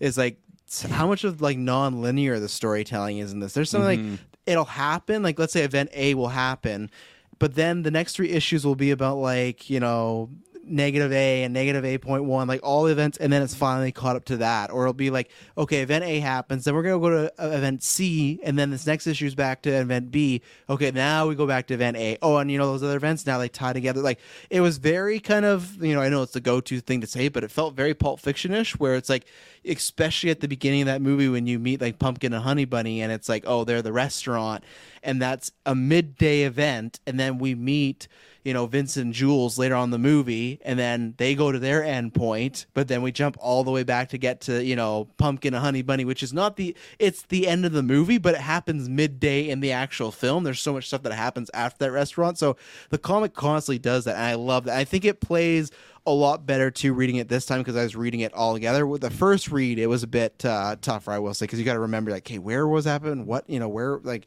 there's like we talk Yeah. about clown. There's things that will not be addressed for a while, and then it's like, okay, this was important. Yeah, that's a good point because I I was one that really liked the time jumps. I, I love that Mhm. we were bouncing around. Like I shouted out the scene when he's at I don't know the Avengers Mansion or something, and then Penny like comes in, kisses him, and then it's like the three girls like right beside him there. And like that just goes forward, and then we don't see that moment really happen until like later on. And if you're waiting week by week, I think it'd be easy to forget that. And no, I I, I love the time jumps. The, um, and like uh you guys mentioned the moment with like the breakup scene between Lucky and him or whatever and then we see it actually happen and then we also see it when like Barney is in like the back room he's like taking a shit or something and he just like hears like like Clinton or Yeah. Clinton not Clinton Clint Barton on the phone so obviously Mhm. we're not he- hearing Kate like say anything it's just like him like what you're taking the dog blah blah blah like like it was just a great moment Well, and like how we met Barney is like we met him and his whole venture through the streets, and then the next issue is the back of like Kip picks up a like no ten at night, and it tells like Hawkeye's side Yeah. of that. It's really cool. It's really well done stuff. Yeah, and I can see why it could be problematic if you're going week by week. Yeah. Taylor Um, oh, go ahead. No, no, no. You go, Taylor Field. No, you go, you go. Where were you gonna take us, switch. Well, I I was was gonna say, I was gonna say another thing that I really, really loved in this was like the intro sequences to each of the issue when it Mhm. says like Hawkeye, aka Clint Barton, or it might be Kate Bishop if it's just her series, and then like the first couple, it's just the exact same thing, and then like at the bottom, it's like, are you still reading this? Like, like just get to the the series, and Yeah. Like it's not new to this this series. I know that like uh, like what those fourth wall breaking things, especially like the intro sequences, but they're just they're so entertaining. I'm probably gonna shout them out for every single comic book series we do because they're just they're clever and they're fun. And in this one, there's even like on the when he goes deaf, there was one that was in like sign like Mhm. like ASL, so it was just very clever. You know, just had to shout them out because I loved each and every one of them, and I read them all the way through. Well, there you go. Well, and I even like the final panels of the book where it feels very much like an action movie where it's Oh, like yeah. they get side by side, they shoot the shot like the arrows, and it shows like the targets, and then it's like a comic book for Cl- like a Kate, like a Clinton Kate comic Yeah. book. It's like feels very cool. Almost it feels like a directed by sort of way, or just even some of the covers. Like I really love. I can't remember. It's like after twelve. I think it's maybe 15 that cover of when it's the crossword when barney's doing the crossword and they have the writer Mhm. and artist's names like penciled in like circled stuff like it's just overall really creative. And i think that's kind of the fun thing you get to do when you're telling these issues and stories about smaller characters or smaller events. Because so many times when you're telling a big crossover or world ender you got to worry about continuity and how does this all fit and canon and like how does these powers work? And we got to make sure this person gets their screen time. But in this it's like uh, let's just have some fun with almost every aspect you know yeah, yeah, absolutely. where I was going to go, uh, kind of uh, two for Taylor. I was going to ask you, what did you think about some of Clint's origins? Because we kind of learned that he was, you know, he grew up in the circus, he was trained by a lot of people, and he had an abusive father and stuff like that. And plus, what did you think of the addition of uh, Barney Barton? Because we've talked about him a little bit, but he's a pretty important character for a little bit, and uh, unfortunately, does exactly what Clint didn't want him to do, the bastard. But Yeah, no, I liked I like Clint's origins. Again, it was I wasn't expecting it, but yeah, he had a rough upbringing with his dad. You know, again learning how to punch when he was really young and all Mhm. that jazz. But uh, I was nice to see his brother stand up for him and just kind of show him the way. And uh, I wasn't expecting the brother. Like this whole time, we got this character, and I'm thinking, okay, who is this guy? What is his relation? It's like, yeah, this is my brother. I'm like, oh shit, okay, so I Wasn't expecting that at all. What were you thinking that at first, like half of that issue when it's just a homeless guy like out and about before you learn that it's Barney? I Barnes? couldn't figure out because it was like I can't remember the first scene that we got. It was like this man just taking a shit in his Hawkeye's toilet. Like, who is this guy in his apartment? Like, what's the relevance? Doesn't even look like Clint. Mm-hmm. What about you, Kirkland? Some of the aspects of his origin and uh, Barney, obviously, yeah, he uh, what, he took the money, and I feel like Barney, almost more than Lucky, has so many near-death experiences in this comic. You think he's dead like quite a few times. I did. There's moments I'm like, okay, Barney's a superhero. Like just Yeah. with how resilient he is. Like He's there's something in that Barton blood because they both get the shit kicked out of them multiple Yeah. times, like almost near death. And yeah, there's a lot of lucky lucky lads in this that are not just Lucky the dog. But I I loved uh, just his origin and you know the brother dynamic as well. I, I thought it was really great because. Um, I feel like I never really wondered like what Clint's origin story was. I just kind of assumed he was this Avenger, you know, just like a shield agent. Like I never really like thought about like where he grew up, that he was a carney or something like this. Um, it was but it, it was just great to peer into his home style like and like the relationship that he got with his brother and his brother had such a fatherly role with clint and taught him you know a lot of life lessons of like sometimes not about just like being like the, the strongest person. It's about getting back up and just never s- ceasing to give up. And it was like like just really great life lessons that he got from his brother and just like the I think like the resilient um, personality that that that Clint has. Because you know we've seen him get his ass kicked so many times throughout the series, and then you see Mhm. his brother, same thing, and then you see them when they're younger get beat by their abusive father, and just like things like that will really make you tough as nails. And it it wasn't it wasn't drawn out. Like I, I think when we had those flashback scenes, I wasn't like, oh okay, let's get back to, to Kate. Come on, let's get back to Shishimi Kate. I wasn't thinking that in those moments. I thought it was I thought it was it was well deserved to have those scenes in there because again, it's just it's just fleshing out more of Clint. Yeah. Um, and it, it's it's interesting too because I feel like if this series was about like Hawkeye in the prime of being like Hawkeye, like in Shield, you know, like well before Kate uh, is even really around, like like when he's wearing like the classic purple helmet and stuff like this. I don't think it would really fit to have No. flashback to like his abusive dad and things like this. Like it's something that he really can dive into in a story like this. It's not quite an old man Logan series, but you know something sort of like that. Like he's not like he- I don't know the best way to describe He's near it. the just- tail end of his career. That yeah, kind of yeah. yeah, exactly. He's not he's not a green a green soldier uh, on the sh- the shield. I don't know the shield roster, but so all that stuff was great. And then with Barney, that was a, a pleasant surprise because, like I said, I didn't know that he had a brother or anything like this, and he he was a fun character. I really didn't know what I was gonna get when we first saw him. I thought it was going to be just some baggage or luggage that you know is is stuck with our main protagonist here, just to have like a new uh, uh, hurdle in, his path, something to Mhm. just make the situation tougher. But I think it was I think it was a really good moment for Clint as a character because um, that's around the time when Grills got murked. So like he's already just like hitting the souse and he's getting just all alcoholed up and he's not doing too great like mentally. He he, he had he, he met a, a good friend that like he actually went to his dad's house and like you know just learned more about Yeah. the guy and then shortly after he gets he gets shot and you can you can pretty much put the blame on Clint for that right? Like because like the people are there because of Clint and then Grills just happened to get killed in the crossfire.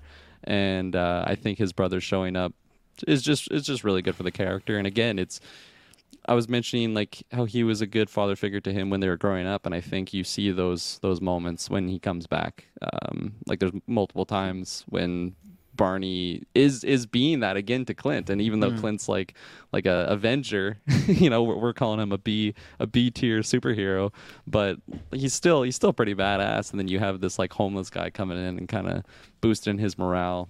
Whether it is stealing money and doing stuff like that, but Yeah. I, it was great. It, it was it was great. I was kind of Oh, rambling there, but I loved it. Clint, you know that money I talked about finding? Oh, I found it. Uh, it's just funny, and uh, you. Uh, oh, I'm gonna find you. Oh, you're not gonna find me. He's on a boat, and I like that he took the woman, and the kids. I really like that. They're Yeah. just he went to go live this life on his own. I'm your just- daddy now. yeah, yeah, pretty much. Uncle Barney, there, call him stuff like that. But yeah, it's great, and it just like you, you, you knew, you just knew they set that up of like it's gonna happen. Like I, I I did love how much they referred to the money he has, but when they show it in that last like second last shit shit like he has like a lot of money. Like just like there's t- there's so many duffel bags, and I just wonder like, man, how did Barney get that out of there? You know, but he did, and he's on a yacht somewhere. You're gonna get an ad break, and then you're gonna be right back to the episode. Say goodbye to your credit card rewards. Greedy corporate mega stores, led by Walmart and Target, are pushing for a law in Congress to take away your hard earned cash back and travel points to line their pockets. The Durbin Marshall credit card bill would enact harmful credit card routing mandates that would end credit card rewards as we know it. If you love your credit card rewards, tell your lawmakers hands off my rewards. Tell them to oppose the Durbin Marshall credit card bill. It is Ryan here, and I have a question for you. What do you do when you win? Like, are you a fist pumper? A woohooer, a hand clapper, a high fiver. I kind of like the high five, but if you want to hone in on those winning moves, check out Chumba Casino. At ChumbaCasino.com, choose from hundreds of social casino style games for your chance to redeem serious cash prizes. There are new game releases weekly, plus free daily bonuses. So don't wait. Start having the most fun ever at ChumbaCasino.com. No purchase necessary. Group. Void were prohibited by law. See terms and conditions. 18 plus. With the Lucky Land slots, you can get lucky just about anywhere. This is your captain speaking. Uh, we've got clear runway and the weather's fine, but we're just going to circle up here a while and uh, get lucky. No, no, nothing like that. It's just these cash prizes add up quick. So I suggest you sit back, keep your tray table upright, and start getting lucky. Play for free at LuckyLandSlots.com. Are you feeling lucky? No purchase necessary. Void where prohibited by law. 18 plus terms and conditions apply. See website for details. Say goodbye to your credit card rewards. Greedy corporate mega stores, led by Walmart and Target, are pushing for a law in Congress to take away your hard earned cash back and travel points to line their pockets. The Durbin Marshall credit card bill would enact harmful credit card routing mandates that would end credit card rewards as we know it. If you love your credit card rewards, tell your lawmakers hands off my rewards. Tell them to oppose the Durbin Marshall credit card bill. Are you struggling to lose weight and keep it off? Tired of wasting time and money on starvation diets that lead to more frustration and stress? If there was a weight loss solution that could actually work for you, would you try it? Then head to golo.com. I'm Steve. I lost 138 pounds in nine months on Golo. I'm Amber. I've lost 128 pounds with Golo taking release. If you're ready to take back control of your life, head to golo.com now and see how Golo can work for you. That's G O L O.com. My sleep is way better. My inflammation has gone way down. Golo saved my life. I was way overweight. That's what sent me down the path. I wanted to make sure and live for my kid. I have literally tried everything. I was on the verge of getting gastric bypass surgery, and I saw the Golo commercial, and it was the last thing I tried because it worked. Join over 2 million people who have found a better way to lose weight with Golo. Your healthier and happier life begins at golo.com. That's G O L O.com. Again, G O L O.com. Uh, anything else? I know we talked about villains. There's not much to add. I was like, I, I, I guess I was gonna say I really do like when Kate leaves and she has her like own solo adventures and whatnot. I was gonna bring up a panel I took, and I feel like whether if if they don't do the hotel thing as for or like the apartment thing for her storyline, I feel I got to pull it up. But her being the PI or whatnot, like I know it's kind of like Jessica Jones and stuff like that, but I feel like that played and this scene right here when it's like her talking to a bunch of people trying to take a case near the end Yeah, that was fun. that to me is where I saw 100%. Oh, that's Hailee Steinfeld's like Hawkeye that she's doing right now. Like that same mm-hmm. sort of thing. Like, like people pitch her an idea and she's like, yeah, I'm not going to help you with that one. You're like, I'll find the exact quote. But it, it was fun. Like she wants to do the PI stuff, but she just knows it's like such a problem. Like, oh, and like, so there's a panel of a guy and it's a guy saying he's cheating on me. And he, she's like, he for real? Because I was totally like r- swiping right, right over here, you know? And like, just something like maybe not the ideal thing to say in that situation. And that's kind of Kate in general, always putting her tongue in her mouth. But I or tongue or foot in her mouth. Tongue should stay in your mouth or go other places as long as it's consensual. But Ew. like I think that like I really liked all her little side adventures and trying to you know find her way in the world. And then at the end, she just kind of realized like ah, I gotta go back home. But I, I liked them both being separated for a little bit. And we like I said, Madame Mask got back in. Madame Mask like one day I think we might talk about her more when she's in other things. I think she's just kind of like a fun mobster have. But in these comic books, you just get the idea that okay, she hates both the Hawkeyes. She's you don't get much great character moments from her or anything.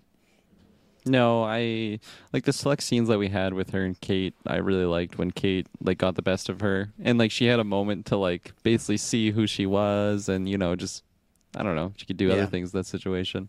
Um, The cigarette but- burning threat was a good one. When she's like, "I that speech she had, like I haven't smoked a cigarette in 20 years because I don't like anything having a control of me. But tonight I'm gonna have you handcuffed. I'm gonna smoke an entire pack. I'm gonna put it out on, all on your face." And it's like, "Fuck!" Like that's I brutal. Know. At first, I was like, "Where are we going with this? Like, Yeah. this is so random." I'm like, "Is are they like going like you know anti-tobacco?"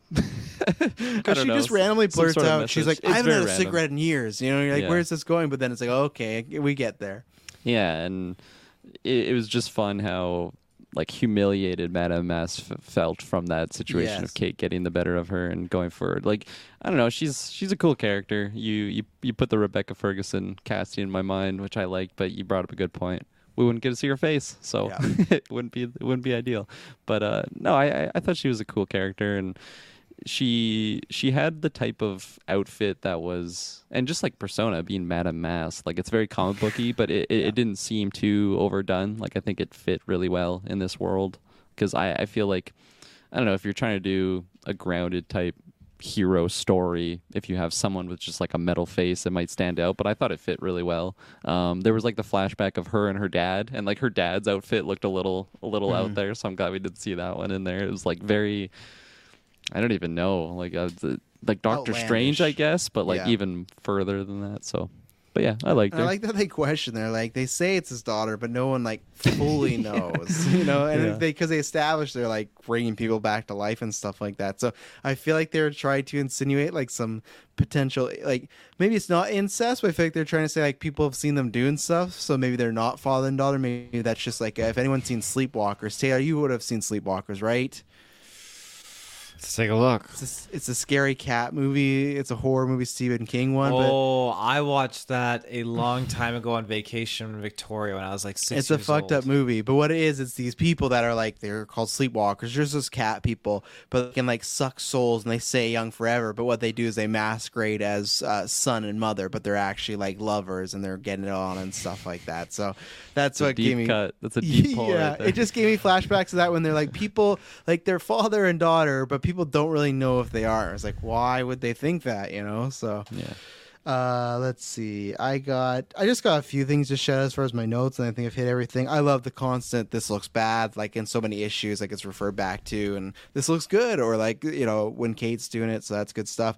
I some of the descriptive like panels in here I really like when we first get introduced to New York. They talk about the smell of it, how it just like smells of sweat, and they just kind of talk about like how like unglossy it is. Like it's funny. I just watched Spider Man, the Tobey ones, one and two, how they just like make New York look so beautiful and stuff like that. But I feel like the Hawkeye issues do a good job. Of, like yeah, there's some of that, but there's also just like some gross parts of New York that like are not the greatest and it just feels like yeah it's this big city but because it's a big city there's so many people around uh the description of anytime they'd shoot an arrow of like you have to you know take a deep breath So and- good. yeah and i forgot to shout that on the show review because there's that moment when kate goes to shoot the bell she does that where it like slows down and she like breathes Mhm. in like oh this is you know i did the leo thing right there you know so uh, that was good. I love there was like a good uh, th- like robbing of a theater in issue two. That was really well done.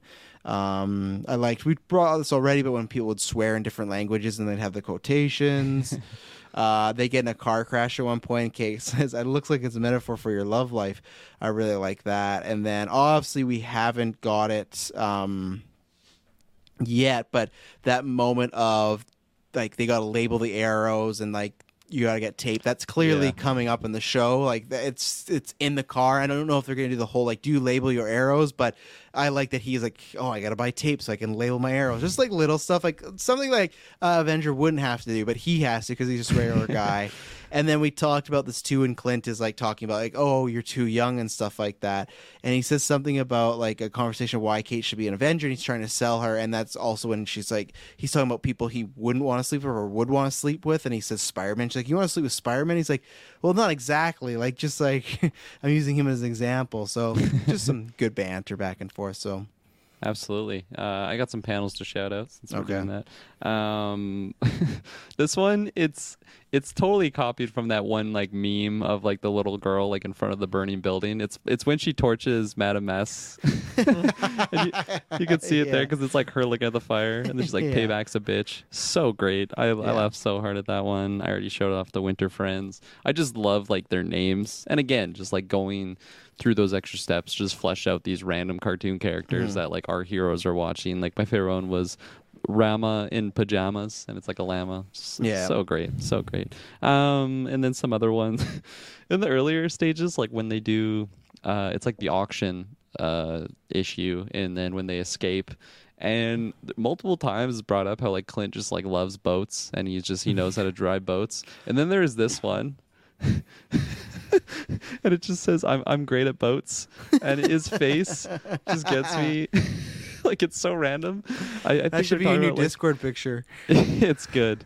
It's Yeah. good. I have to replace Denethor though, and that No, I don't know if I can do that yet. That, oh right, you Um, just did Denethor. Yeah, you can't take him down for that. But in the future, you know. in the future. I'm gonna save it on my phone for sure. And again, just this panel is like my favorite representation of their relationship right there. I was just like Clint is like down on his I don't even know what was happening there. Maybe he was just upset with like Lucky getting beat up, or maybe the whole situation with the mafia. And like Kate's just like being that little sister in the moment, just like you little bitch, like Yeah. cheer up there.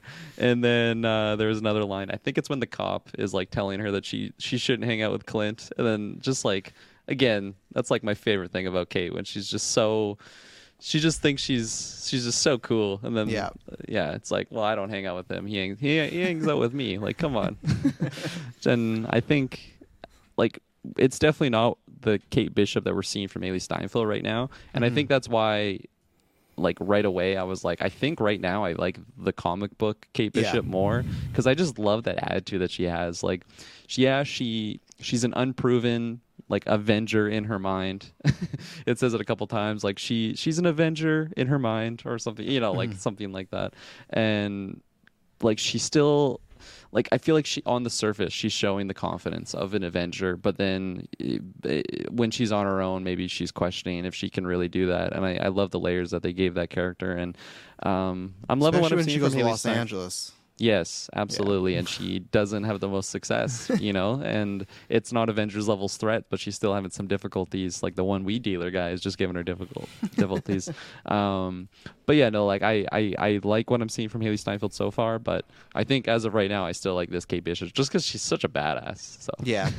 No, I, agree like with that. you, and I hope maybe we get a bit like because, like I said, there's times where she does do moments like that in the show because I've rewatched it with Emily, and there's times where she is like kind of cooler than everybody else. So I think like it's specifically probably the party scene when she has the suit on and stuff too, and some of her like Yeah. mannerisms there, like how she interacts with Armand and stuff. So I think we could see more of that, but I think right now we're getting a lot more of the plucky Kate because they're in the middle Yeah. of like shit's going down, right? So No, absolutely. And then the other one I wanted to shout out, I didn't take a screenshot of the panel, but it's when she gets arrested um, for like the murder of the the dude that was cloned or whatever. That Mhm. was a whole plot Yeah. thing I wasn't even expecting. How like there was like basically zombies and then like cloning. I'm like, holy, we're getting like sci-fi here. I wasn't expecting that.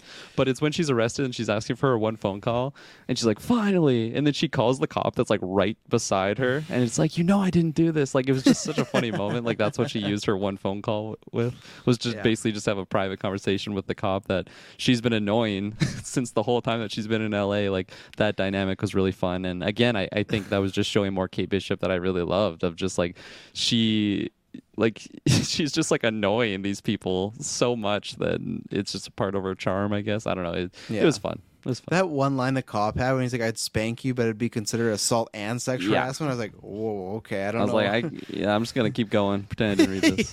yeah, that, was a weird is, uh, moment. yeah, I was like, "This is 2015. This feels like it felt a little bit older." I'll be honest, and I forgot to say in my uh, notes because we also talked about on the Hawkeye show. That's probably why I forgot. But it's uh, I really love the two issue the tape arc because it's really fun. Because uh, for all I thought Yeah. like, oh, he really did that, do that. Even though there's still part of me that thinks like because it's Shield. They could still be lying and be like, "Yeah, it was a whole setup. Just to, you know, he didn't actually kill these people." But it's like, yeah, but it's Shield now. But I really like that because it's Kate's also. I think first time too. That's like in the middle of when she's like starting to like separate from Clint a little bit as far as like question him a bit more or kind of get him frustrated. So then in this moment where he's told her so many times you can't kill people and she's found out like he might have been lying to her this whole time. You know, even though Yeah. Kate and Clint make some questionable arrow shots that I would argue that I don't know if these people are alive. Now at one point they say that they go, Oh yeah, they're alive, you just blinded them. So it's like, okay, I guess fair enough. But some of them are like that arrow looked like went in too deep. Like I don't know if you could survive that, you know? So Yeah, there's no blood effects, but they were they they, they Yeah. cut pretty deep there. Yeah. Um, yeah, and I I think we are gonna go there actually in the show because they're already showing a lot about Ronin, and they haven't dove much Yeah. into what who the character of Ronin really is and what he did that was so bad. I think we are gonna get to a point in the show where Clint is might be perceived as kind of a bad guy in Kate's eyes, and it'll be really heart wrenching because Mhm. that's like her Avenger, right? Um, and yeah, it was, it was a great little moment there. And then just just you reminded me when they're shooting arrows. I loved at the end when she's with uh, uh, the couple that she was staying with in like the trailer park in L.A. and Yeah. they're like chasing them, and and they're like, "That's an impossible shot. You can't make that." He's like, "I've seen someone make this before. I'm about to right now." And then it does the thing of like slowing down, like you know, take a deep Mhm. breath, and then you can see in the panel, and then they just like swerve, and it just totally misses, and then it just goes to her face like so like upset. Great moment. Great moment. Yeah. Taylor, any last things for you to shout out? No, just that uh, I'm glad that we did this, and I'm just going to be looking at more things to relate and compare to the comic that are just going to populate into the show. But I'm glad that at the end of the day that this has enough difference to the show because it Mhm. allows for it to be an original series and also just a little bit unique at the same time with some surprises that now we aren't going to be able to be like, hey, I know exactly how it's going to go. It'll be a nice surprise. So Yeah, it's a nice little companion piece because one of those like when the Mhm. show ends, I feel like for people you're like, well, if you like that tone, it's right over here. You know, very different Mhm. venture, but.